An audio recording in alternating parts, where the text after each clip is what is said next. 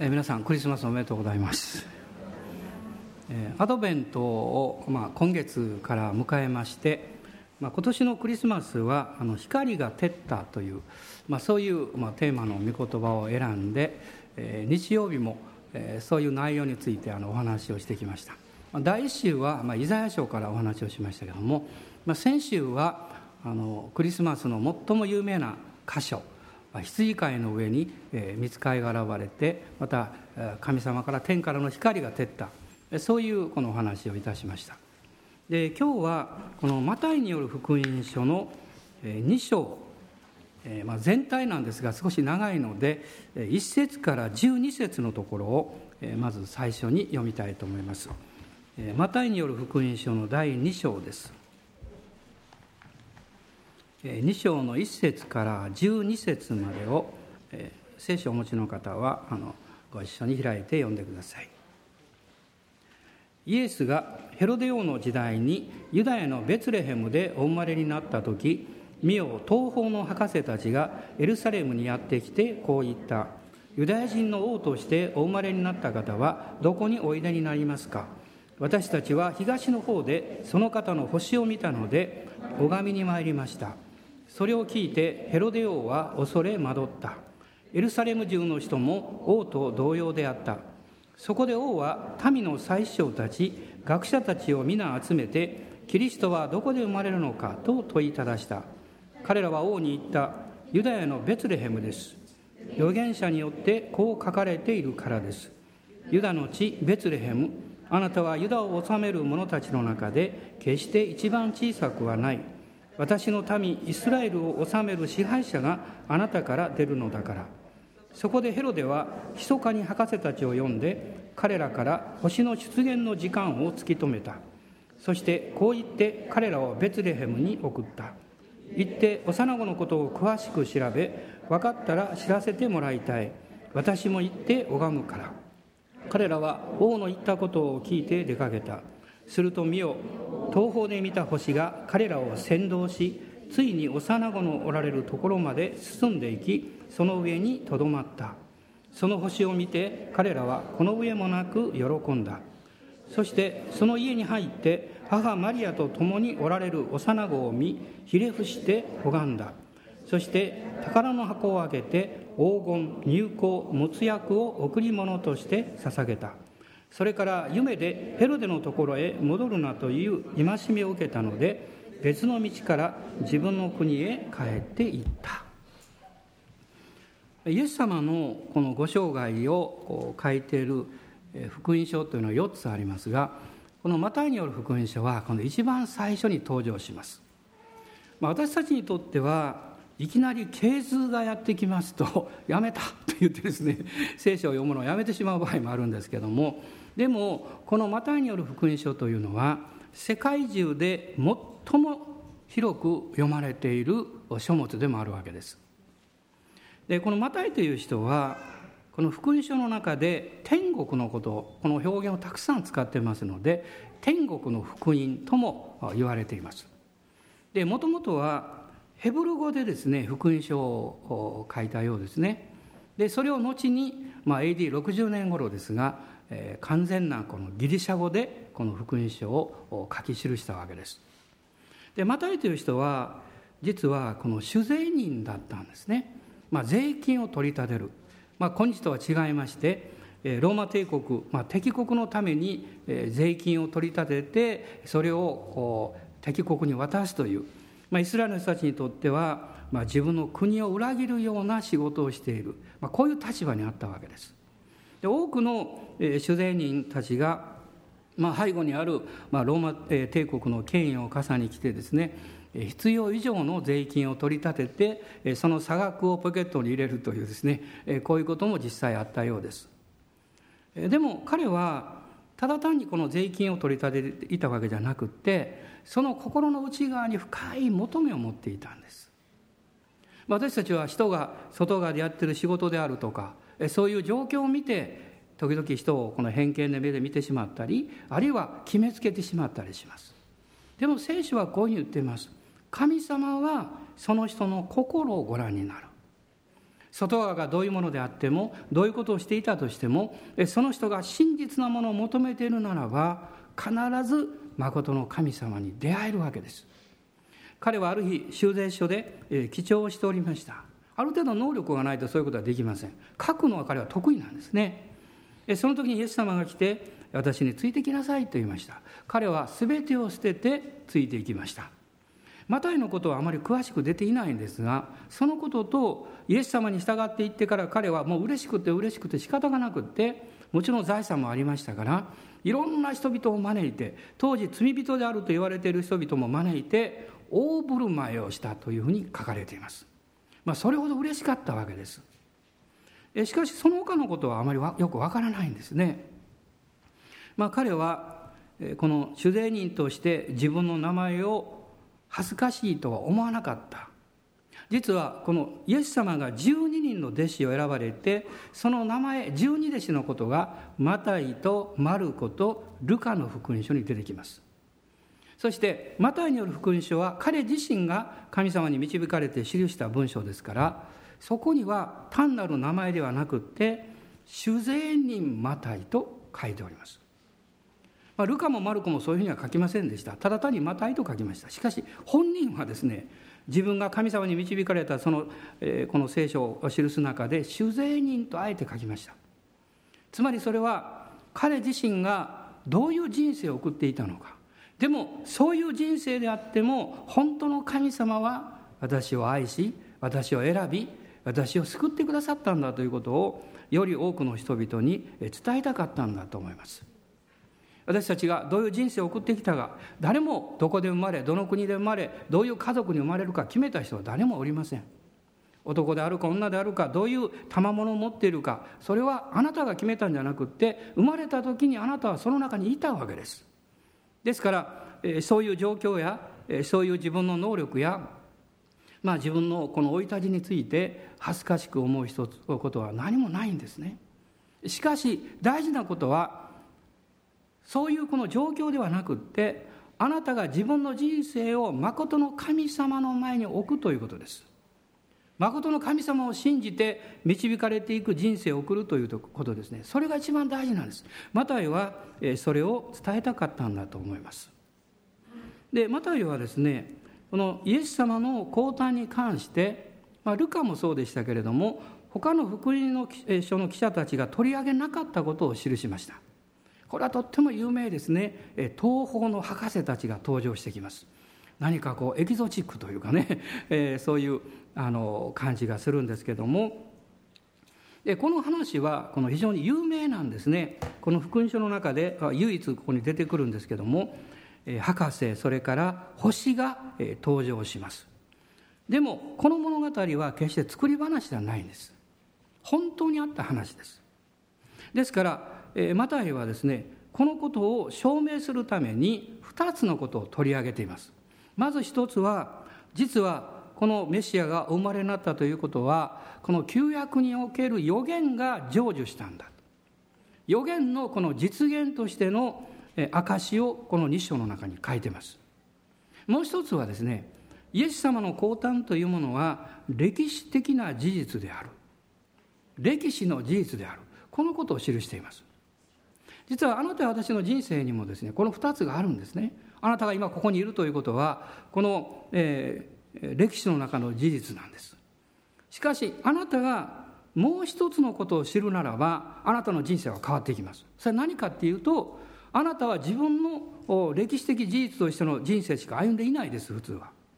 ところが聖書を見ると、あなたの上にあなたを作り、あなたを愛し、あなたの人生に大きな計画を持っていらっしゃる真の神様がおられるということが分かります。つまり神があなたの上に持っていらっしゃる人生と計画があるということです。クリスチャンになるというのは自分の人生を発見することです。で、発見するというのはですね、発見するどこかの場所が必要なんです。その場所が実は真の神様からの視点で自分の人生を見出すということです。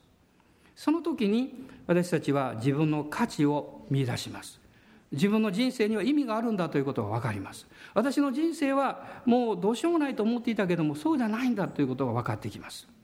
この神様の計画と自分の歴史の中の自分の人生を結びつけるのが実は聖書の御言葉なんです。聖書の御言葉を通して聖霊様の働きによって私たちは神の計画の自分の人生と自分のこの毎日の生活の中の歴史的な事実としての自分の人生を結びつけることができます。その時に新しい生き方というものが始まっていくわけです。そういうふうに見出した一人の人の素晴らしい祈りが実はこのクリスマスの時にもあるんですけど、それはイエス様を身ごもったマリアさん、このマリアさんの祈りなんですね。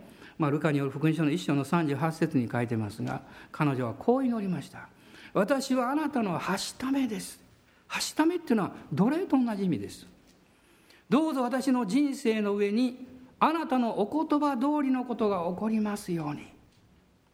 皆さん、あなたは自分の人生を送っています。しかしあなたが自分の人生だけではなくって神様という偉大な方がいらっしゃって、そのお方に愛され導かれている人生があるということを発見するならば、あなたの生き方は見事に変わります。そして神様はですね、あなたの人生の中にご自分の約束、ご自分の真実を実現したいと思っています。世の中にはいろんな生き方があると思います。自分で自分の人生を切り開いていく方法もあるでしょう。でも聖書の生き方というのはまさに神の御言葉によって自分の人生を導かれていこうとする人の生き方です。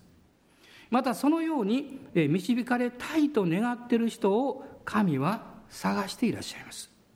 今日どうでしょうか。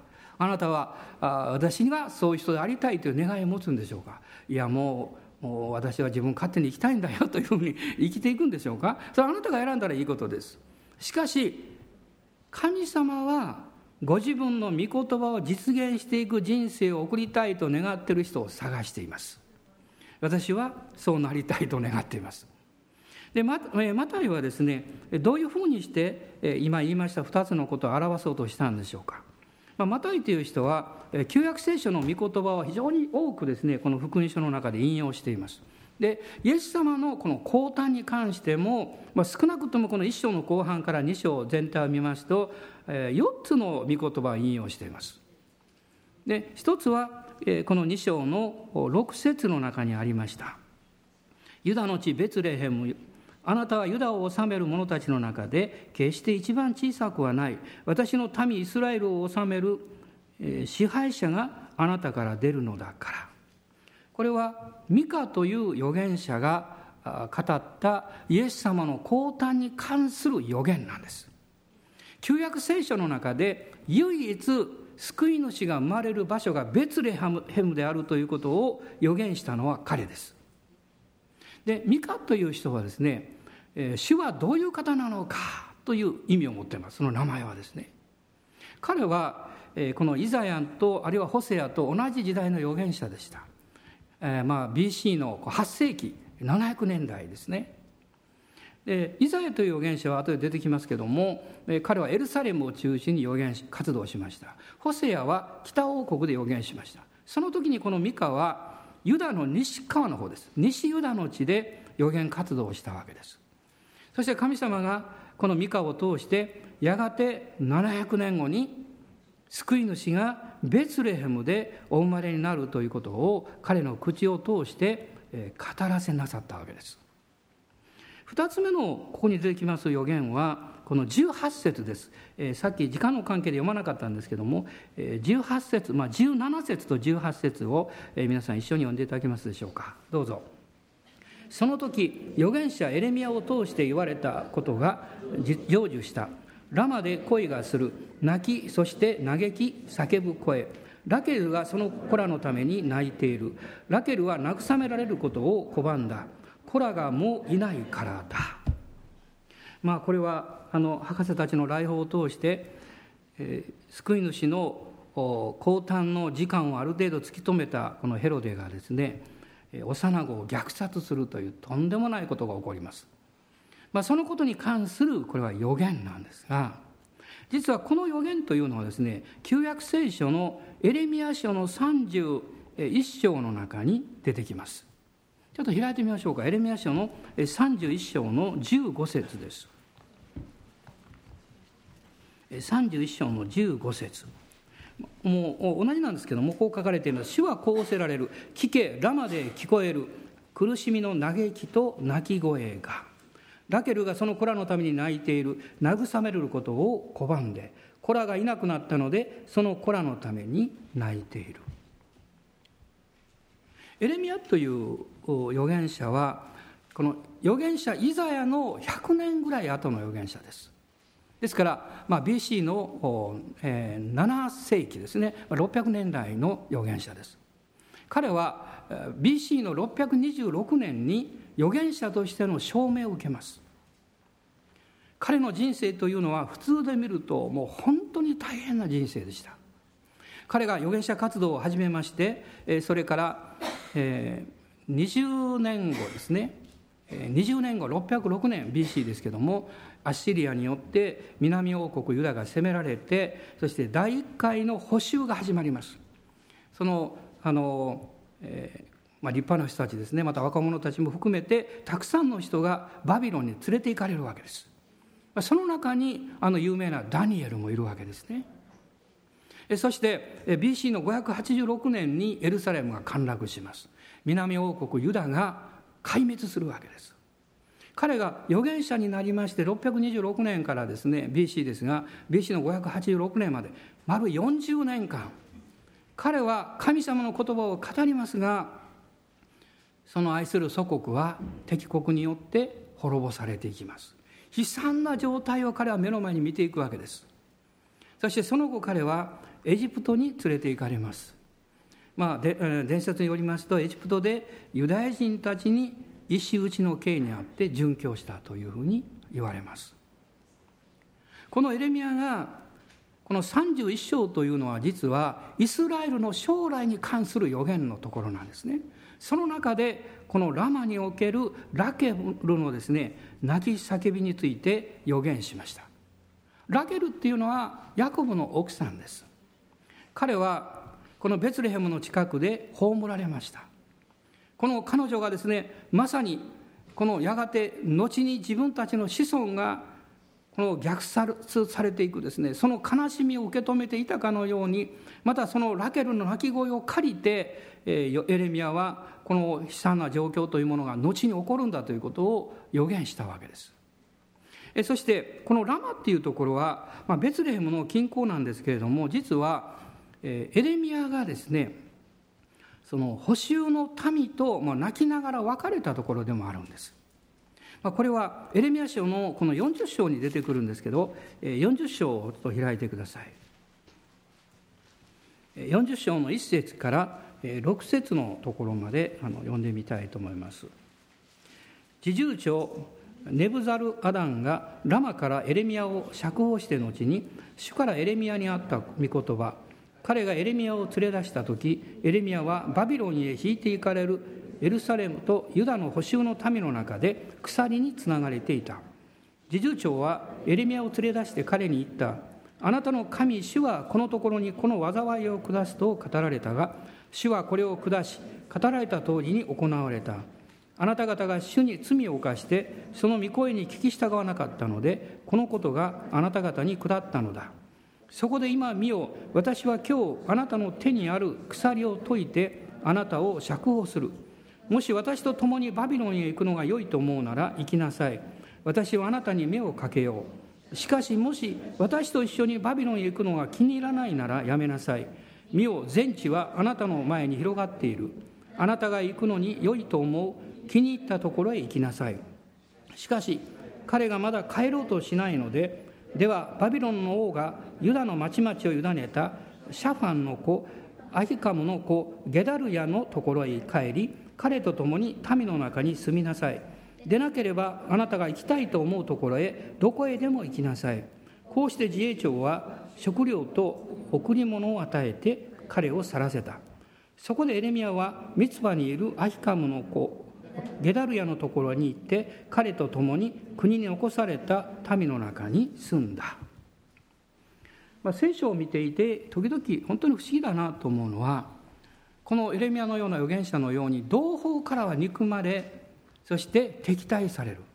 しかしその敵国の王が逆に憐れみをかける。不思議なことですね。特には私たちに一番敵対するのは自分自身であり、クリスチャンかも分かりません。誰ならば、もしクリスチャンが宗教的になると迫害します。これが世界の歴史の中で悲惨な戦争も生み出しているわけです。むしろクリスチャンでない人々の中に神様の心を理解した人がかえって神様に仕えるという例が起こっているわけですね。エレミヤはバビロンに捕囚に連れて行かれるかどうかを選択しなきゃいけませんでした。でも彼は捕囚の地に行っても優遇されるという約束があったんです。しかし彼はそれを拒絶しました。そして残ったんですね、エルサレムに。後に彼は捕らえられるというか、エジプトに無理に連れて行かれてしまうんですけども、そこで殉教するんですが、その時に彼の心はこの引き裂かれるような思いだったと思います。私もできればこの同胞たちと一緒に生きたいと。でも神様の御心の中で彼はとどまることを選択しました。その彼のまた悲しみの叫びもこのラマの預言の中に重ね合わせて見ることができるわけです。で、実際この時に悲惨なことがその実現していってしまったわけですね。もう一つのこの預言がありますが、マタイによる福音書2章に戻ってください。2章の23節です。23節一緒に読みましょう、はい。そしてナザレという町に行って住んだ。これは預言者たちを通してこの方はナザレ人と呼ばれると言われたことが成就するためであった。このヘブル語ではですね、ナザレという言葉とこの枝という言葉が非常に似ているんだそうです。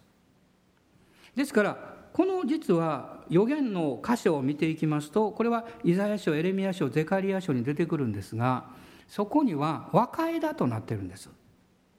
一つの箇所を引いてみたいと思いますが、イザヤ書の11章の1節を開いてください。イザヤ書11章の1節で非常に有名なこの預言の箇所なんですけれども、ご一緒にどうぞ。エッサイの根株から新芽が生え、その根から若枝が出て実を結ぶ。エッサイというのはダビデのお父さんのことです。このエッサイからダビデ王が生まれます。そしてその家系から若枝、これはこのナザレという言葉に非常に似てるんだそうです。だからそういうふうに予言されて用いられたんですね。これは、さっき申し上げましたイザヤという預言者、彼は BC700 年代の人ですけども、彼が預言しました。そしてこの降誕に関して最も有名な預言が実は一章の最後の方に出てくるんですが、これもイザヤが預言しました。一章の23節です。一章の23節、ご一緒にどうぞ。見よ、処女が身ごもっている。そして男の子を産む。その名はインマヌエルと呼ばれる。訳すと、神は私たちと共におられるという意味である。これもですね、イザヤの預言です。マタイはこのキリストの降誕に関してこういう預言をこの引用したわけです。それはなぜかっていうとですね、このマタイによる福音書はユダヤ人に対して書かれています。ですから彼らは旧約聖書を知っています。例えば私たちがですね、これが本当なんですよと何かの事実を示そうとするときに、それを何かで証明しなきゃいけません。通常はそれを見た証人であったり、そのことが書かれているものであったり、その時のこの状況によってそれを証明しようとします。マタイはですね、この救い主が本当に来たんだということを旧約の長い歴史の預言の成就としてそれを書き記したわけです。エペソビトへのこの手紙の中にですね、こういう言葉があるんですね。神様は天地万物を作る前から私たちを選んでくださったと書かれています。例えば皆さんが物心ついた時にお父さんやお母さんにですね、聞いたことあると思うんですね。僕の小さい頃どうだったのとかですね、私どういうふうにして生まれてきたのとかですね、その時にあなたが全く知らないことや、あなたが見聞きしたけども小さいから忘れてしまっていることをこう聞くことがあると思います。ああそうだったのかと思って感動したり、時には悲しんだりいろんな経験をするわけです。そのお父さんお母さんの証言というのは非常に重要なんですね。 大切なんです。イエス様のご降誕のその証言はもう何百年、そしてそれ以上のこの歴史を通ってきた聖書の予言なんです。この予言が実現したということをマタイは言いたかったわけです。そしてもう一つは、この出来事は架空のものではなくって歴史的な事実である。そのことのために彼は悲惨なこともここに書いています。でその一つの中に博士たちが出てくるんですね。でもう一度マタイによる福音書2章を見ていただきたいんですが、まずですね、2章の1節ですが、イエスがヘロデ王の時代にという言葉が出てきます。ヘロデ王で、彼は歴史的な人物です。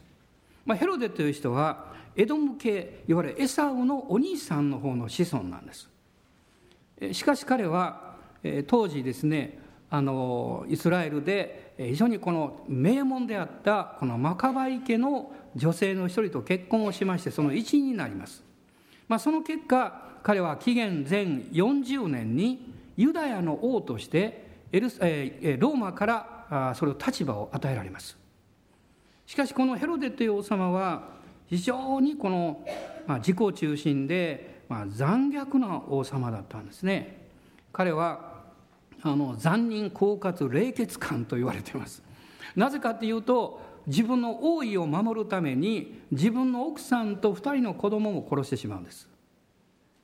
ですから彼にとってですね、この自分の王であるという立場はもうどうしても譲りたくなかったね、しがみついていたんですね。つまりその背景には、彼の人生には、その当時のその世界において、その地域においてですが、地域においては最高の力を持ちながら、誰よりも深く恐れに支配されていたということです。あなたの心はいかがでしょうか。あなたが富を持ち、あるいは力を持ち、いろんな経験ができたとしても、あなたの心の深いところに恐れというものが住んでいると、あなたはイライラします、怒ってしまいます、そしてビクビクします。何か自分の立場を守るためにどうしたらいいんだろうかということをやってしまいます。ヘロデはまさにそういうこの人物だったわけです。彼はこのユダヤをこのヘレニズム化しようとしました。いわゆるギリシャ化しようとした。そして当時のこのローマ皇帝アウグストを崇拝するために、サマリアとカイザリアという町に神殿を建てました。それだけじゃなくて、彼はなんとエルサレムの神殿の入り口にですね、ローマ帝国の紋章である和紙の紋章を貼ろうとしたんです。これは大変なことになりました。暴動が起こったんですね。もちろんそれができなくなったんですけども、彼はですね、何とかしてこの自分の立場を守ろうとしたわけです。このような彼の生き方、考え方というものは、この息子たちにも受け継がれてきました。彼の息子のこのヘロデ・アンティパスという人物は、このヘロデ大王の33年後にバプテスマのヨハネを殺害します。そしてこの孫のですね、ヘロデ・アグリッパ1世という人物がいますが、彼はその14年後にヤコブを殺害します。これは使徒行伝の12章に出てきます。そしてそのひ孫ですね、ヘロデ・アグリッパ2世と言いますが、彼はその16年後にこの使徒行伝25章を見ますと、このパウロを尋問しております。皆さん、あなたが受け継いできたもの、それは良いものもたくさんあるかも分かりません。しかしあなたがそのままで、あなたの家系に、あなたの子供たちに、あなたの関わっていく人々にそれを分け与えていくとすれば、あなたは古きものから分離される必要があります。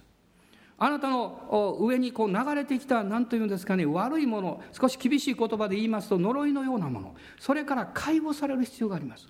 皆さん、十字架はそれをするんです。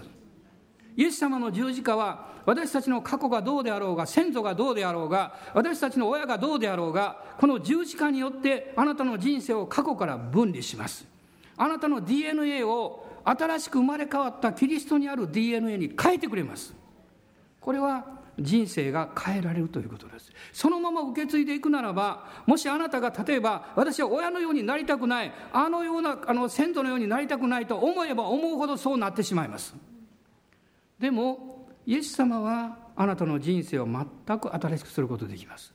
ヘロデの家系というのはまさにこの呪われた家系のようになりました。しかし歴史的な事実なんです。そしてもう一つ、今日の中心なんですが、この東方の博士たちという言葉が出てきます。彼らがまずエルサレムに東の方から来るわけです、彼らは救い主が生まれたという星を見て、そしてやってきます。なぜかというと、彼らがいた地はなんと人類が生まれたところです。アブラハムが生まれたところです。ユダヤ人たちがたくさんいたところ、そしてさっき言いましたエレミヤの時代に保守になった人々がいたところです。ダニエルもおりました。エゼキエルもおりました。旧約の予言は彼らにとっては親しみ深いものになっていたはずです。ですから彼らはある程度聖書のことを知っていたでしょう。彼らはユダヤ人ではありませんでした。しかしユダヤの王が生まれたということを彼らはこの星を見て発見するわけです。そして長い長い旅をしてやってきます。1600キロの距離です。ものすごい時間がかかります。星を見て歩くんですから、旅をするんですから、それは夜中でしょうね、夜でしょうね。すごい時間をかけてやってきます。彼らは一体どういう人物だったんでしょうか。彼らはこの博士たちと書かれています。おそらくその国において王に謁見できる立場を持っていた人々です。そして予言的なことをある程度理解した人々。しかし何よりも彼らは永遠に対する関心を持っていました。人生の意味について知りたいと思っていました。誠の救い主がおられるならばどういう方だろうかということを知りたいと思っていました。深い渇きがあったんです。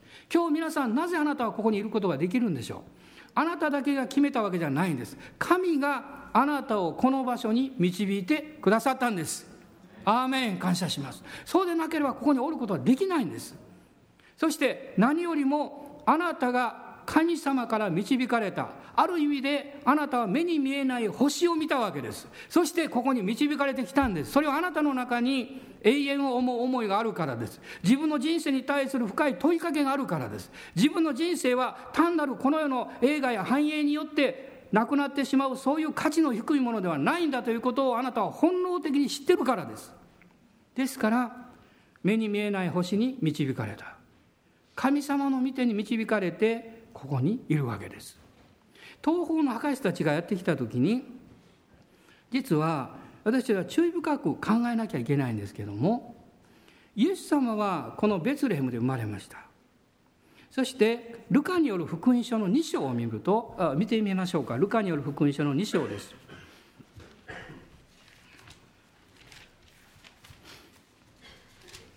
2章の22節。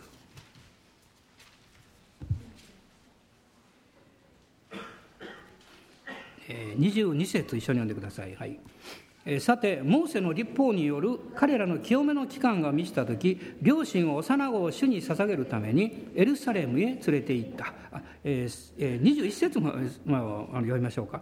8日が満ちて幼子に割礼を施す日となり、幼子はイエスという名で呼ばれることになった。体内に宿る前に御使いがつけた名である。イエス様は男の子でした。ユダヤ人の男の子として生まれました。ですから8日目に割礼を受けました。そして清めの期間というのは40日なんですが、その40日が終わった後で、マリアとヨセフはエルサレムの神殿にイエス様を連れて行きました。この後2章を見ると、シメオンという預言者がイエス様を見出して腕に抱いて神を褒めたたいたことが出てきます。アンナという預言者が主を褒めたたいたことが出てきます。そしてその後もう一度ベツレヘムに戻ったんです。でそしてこの東方の博士たちの訪問を受けて、夢の中でこのエジプトに行くように示されてエジプトに行きます。そこで 1,2 年生活します。そしてそれから彼らはベツレヘムにおそらく帰ろうとしたんですが、そこには帰るなということをこの示されて、ナザレに戻ってナザレで住むわけです。そしてイエス様はナザレで育ちなさる。私が言いたいことはどういうことかというとですね、東方の博士たちがイエス様のところに来たとき、イエス様はもはや生まれたての赤ちゃんではなかったということです。貝羽桶にはいなかったということです。生まれてすぐに貝羽桶の中に置かれました。しかし2歳近くになっている子供を貝羽桶で育てるんでしょうかそんなことはしません。普通の家で生活します。ですからおそらくこのベツレヘムの同じ家だったのか別か分かりませんけれども、この家で生活をしていた。2章、もう一度このマタイによる福音書2章を見てください。2章の11節です。2章の11節、こう書いてます。そしてその家に入ってと書かれています。ここで私たちは、2歳近くになっていたイエス様とこの会うわけです。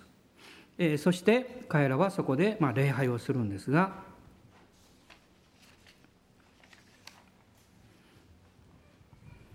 おそらくこの東の博士たちはですね、1600キロもこの距離を、宝物を持ってやってくるわけですから、何十人、いやひょっとしたら100人200人の隊列だったかも分かりません。というのは強盗がたくさんおります。当時は彼らを守らなきゃいけない。でそういうふうなもうですね、例えば100人200人でですね、すごい格好した人たちがやってきたらどうでしょう。エルサレムは大騒ぎになります。それが2章の3節に書かれているわけです。それを聞いてヘロデ王は恐れ惑った。エルサレム中の人も王と同様であったと書かれています。この博士たちは神様によって導かれてきました。そして彼らはですね、そのイエス様に対して非常に重要な役割を果たしました。それは黄金、乳香、もつ薬を捧げました。これはどういうふうに用いられたんでしょう。幼子イエス様を連れてヨセフがエジプトに逃げるための旅費に充てられました。彼らは貧しかったんです。何もなかったの。でも神様が彼らを通して与えてくださった黄金を用いて、彼らはエジプトに逃げることができました。そしてそこでしばらく生活することができました。つまり誰かが神様に献身をするとき、その献身をした内容がその人が知らなくっても他の誰かのために用いられます。この東の博士たちはまさかそういうふうに用いられるとは思ってなかったと思います。私は昔こういう非常に興味深い話を聞いたことがあります。ある国でですね、一人の婦人が神様から示されました。あなたのパンを水の上に投げよう。で彼女は文字通り毎朝パンを作りまして、そして水が入らないようにそれをきれいに包装して、それを川に、家の前にあった川に流しました。それを数週間続けた。そうすると神様はもうやめようとおっしゃった。やめたんです。それから何年も経って彼女はある集会に行きました。そして驚くべき証を聞いたんです。一人の婦人が立ち上がってこう言ったんです。実は何年か前、私と家族は食べるものがなくって本当に苦しかった。神様どうぞパンを与えてください。そして家の近くの川に行ったら、なんと向こうから何かが流れてきてですね、開けるとパンがあった。それが毎日毎日毎日数週間続いたんですと。それによって私と家族は養われたんですという証を聞いたんです。皆さん驚くべきことですね。あなたが神様に導かれて何かをするときに、意味は分からなくていいんです。目的もあるときにはあまりよくわからないかもわからない。でも大事なことは従うことです。従うことです。私の大好きなこの話があります。スティーブ・ヒルというですね、ペンサコーラのリバイバルに用いられた方ですが、彼はヒッピーから救われて、薬物から救われて、この夫婦で小さな教会の副牧師をしていた時、経済的には大変な時に、彼らは家族で教会に行くためにもうお金を蓄えて、やっとこのボロ自動車を買った。これで車で行くことができると喜んでいたんですね。ある集会があって彼は集会をして、その人々のために祈っている時に、一人の婦人の人に聞きました。あなたは何のために祈ってほしいんですか。彼女は言いました。赤ちゃん抱いてまして、私と子供たちたくさんいるんだけど、教会に行くのが大変なんです。ですから車が与えられるように祈ってるんですって。それじゃあ祈りましょうって彼は祈り出しました。主よ、彼女に車を与えてください。すると主がスティーブ・ヒルに言いました。あなたの車をあげなさい。いやこれは違うとから一瞬思ったそうです。心の中でですね、いや妻に相談してからということですね。まあ男は大体そうします。そしてその集会の後で奥さんのところに行って言ったそうです。私が祈ってる時にあの婦人の人に車をあげようと神様おっしゃったんだけどどう思う、ね、彼は心の中でいやそれは違うでしょうって奥さんが言うと思ったら奥さんはこう言いました。神様がおっしゃったんだったら従っていいでしょうって言いましたそしてすぐに彼はキーをあげました。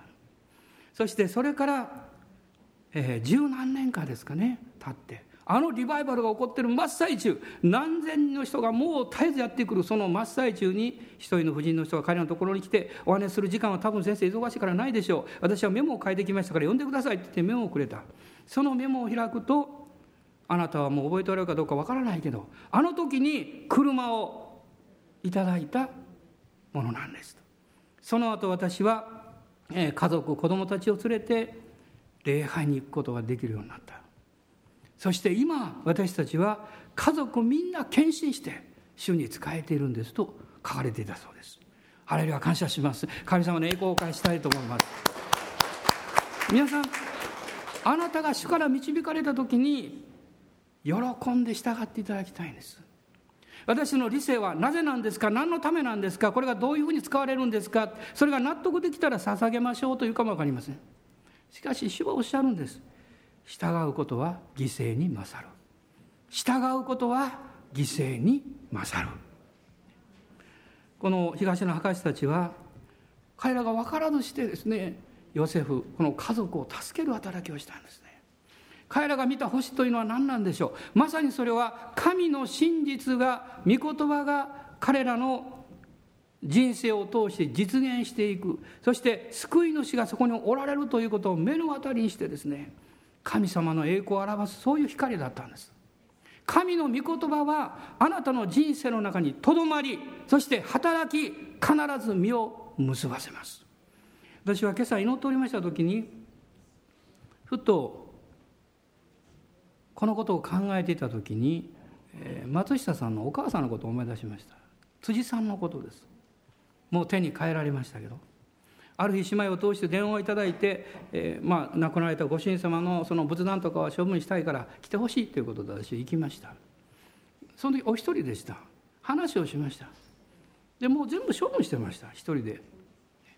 で、いろいろお話をしてまして。イエス様のことをご存知ですかって言いました。彼女は言いました。私はねミッションスクール行ってるんですよと言いました。大阪のあるミッションスクールです。で私聞きました。何か聖書のこと覚えてますかと言いました。するとですねヨハネによる福音書3章16節神は実にその一人子をお与えになったほどに世を愛された、それは御子を信じる者が一人として滅びないで永遠の命を持つためであるというこの御言葉を文語体で言いました私は言いません、文語体ですね。しかも3回繰り返して言いました。よく覚えてます。ベラベラベラベラベラって言いました。その時辻さんは85歳だったと思います。そして秋に洗礼を受けました。2年後に天国に帰られました。私はこう思うんです。彼女の心の中に65年以上もヨハネによる福音書3章16節の御言葉がとどまっていたんですよ。皆さんあなたが御言葉を語るとき、御言葉を送るとき、御言葉を伝えるときにあなたが忘れても神は忘れておられない。神様はその御言葉を通してその人の中に働き続けられるんです。その人の魂が目覚めるまで、その人の魂が悔い改めるまで、その人の魂がイエス様を信じて永遠の命を持つまで働き続けてくださるんです。ここに神様の恵みがあります。力があります。東の博士たちは言葉ではなく星を見ました。今私たちはこの聖書の言葉を聞くことができます。そしてあなたはクリスマスにイエス様のことを語るときにこの素晴らしい約束の言葉を語ることができます。一つの言葉で十分です。誰に対しても言うことができます。神様はあなたを愛しておられますよって。あなたが自分に失望しようが、自分にもう行き詰まろうが、自分はダメだと思うが、神様はそうは思っていないんですよって。神様はあなたの人生から暗闇を取り除いてくださる。嘆きと悲しみ、憂いを取り除いてくださる。そして喜びをくださる。彼らはベツレヘムに行ってその星を見たときに、彼らはこの上もなく喜んだと書いてます。イエス様を信じたときに、あなたの罪が許されて、人生が許されて、神様からの素晴らしい喜びを受けるんです。それをイエス様はあなたの人生に持ってきてくださったんです。お立ち上がりください。博士たちは黄金有効没薬を通して礼拝をしました。これは私の生活や私たちの魂や霊を捧げることを表しています。私たちの財や私のエネルギー、力や私の能力や神様に今朝もう一度お捧げしましょう。大なるイエス様、私のちっぽけな人生を通して永遠の素晴らしいあなたの真実を表してください。私のようなものでも誰かを助けることができ、誰かの役に立つなら私の人生を使ってください。私の人生が一人の人の人生で終わるのではなくって、神様の恵みと栄光が伝えられていく人生になるように変えてください。主は今日もあなたの上に臨んでいらっしゃいます。あなたの心に言葉を与えていらっしゃいます。あなたの人生を照らしていらっしゃいます。あなたの目の前に十字架を置いていらっしゃいます。私の息子娘を帰ってきなさい、帰ってきなさい、私のところに来なさい、私のところにあなたの重荷を置きなさい、私のところに悲しみを置きなさい、私はあなたを休ませてあげよう。アーメン、感謝します。アーメン、感謝します。今主を褒めたたえましょう。主を礼拝しましょう。この頑固な強情な自分を横に置いてへりくだりましょう。主よ、あなたを信じます。イエス様、あなたを信じます。私を導いてください。アーメン、ハレルヤ、オーハレルヤ、オーハレルヤ、オーラバがサンバラララシャラバラララスローヤ、オーハレルヤ。今日あなたの罪も病も重荷もすべてイエス様の十字架に置くことができます。そこに置きます、そこに置きます。オーハレルヤ、オーラがサンバラララスローヤ。今どうぞ声を上げてお祈りください。主を礼拝しましょう。アーメン、アーメン、アーメン、アーメン。クリスマスはあなたが変えられる日です。あなたが新しくなる日です。おーハレルヤ。あなたの家族に奇跡が起こる日です。あなたの職場に光が来る日です。おーハレルヤ、感謝します。おーハレルヤ。イエス様は私たちの王でいらっしゃいます。このお方を礼拝します。このお方を礼拝します。アーメン、アーメン。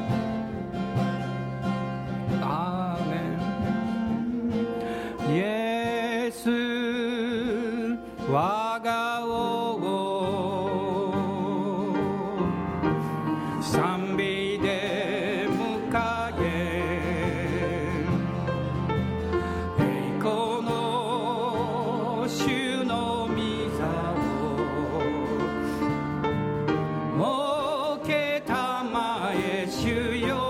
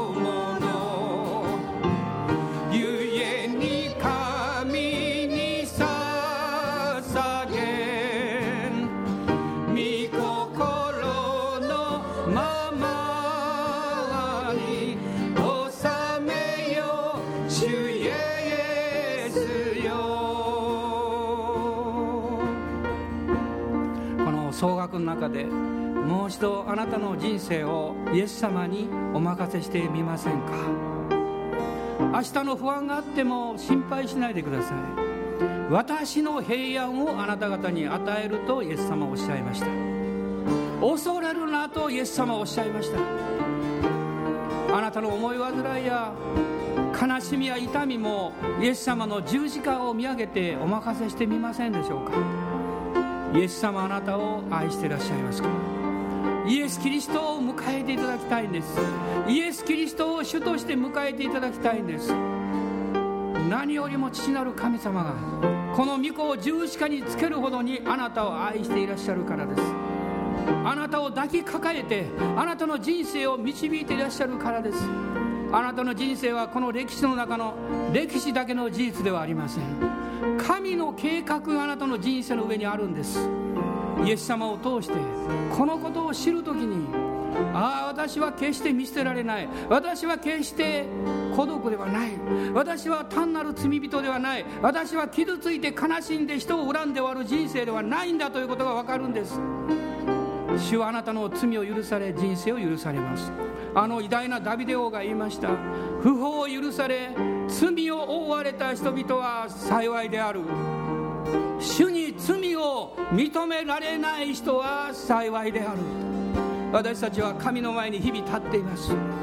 神に罪を認められない人、それは許された人しかいないんですよ。十字架がその場所なんです。今日イエス様の十字架を見上げます。そして感謝します。こんな醜い罪深い人生もイエス様が許してくださったから、神の愛によって新しい人生をくださったから、今のやるでいらっしゃる神が共にいらっしゃいますから感謝します。アーメン。感謝します。今日あなたのご家族のために感謝しましょう。お友達や同僚のために感謝しましょう。あなたが出会う人々のために感謝しましょう。あなたは祝福の人になります。その人たちに対して幸せを持っていく人になります。アーメン。感謝します。アーメン。ハレルヤ。感謝します。イエス我が王を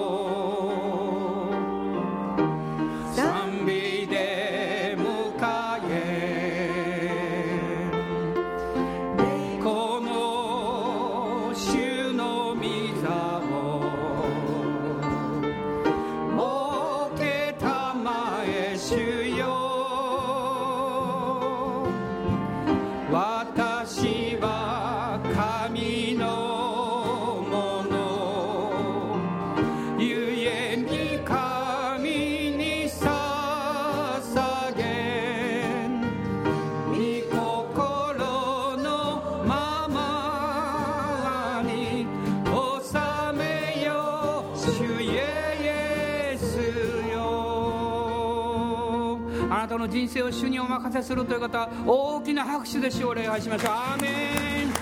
アーメン。ハレルヤ。ハレルヤ。感謝します。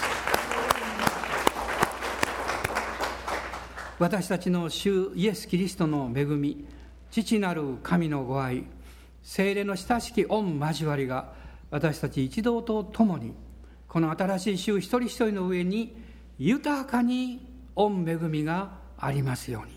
アーメン。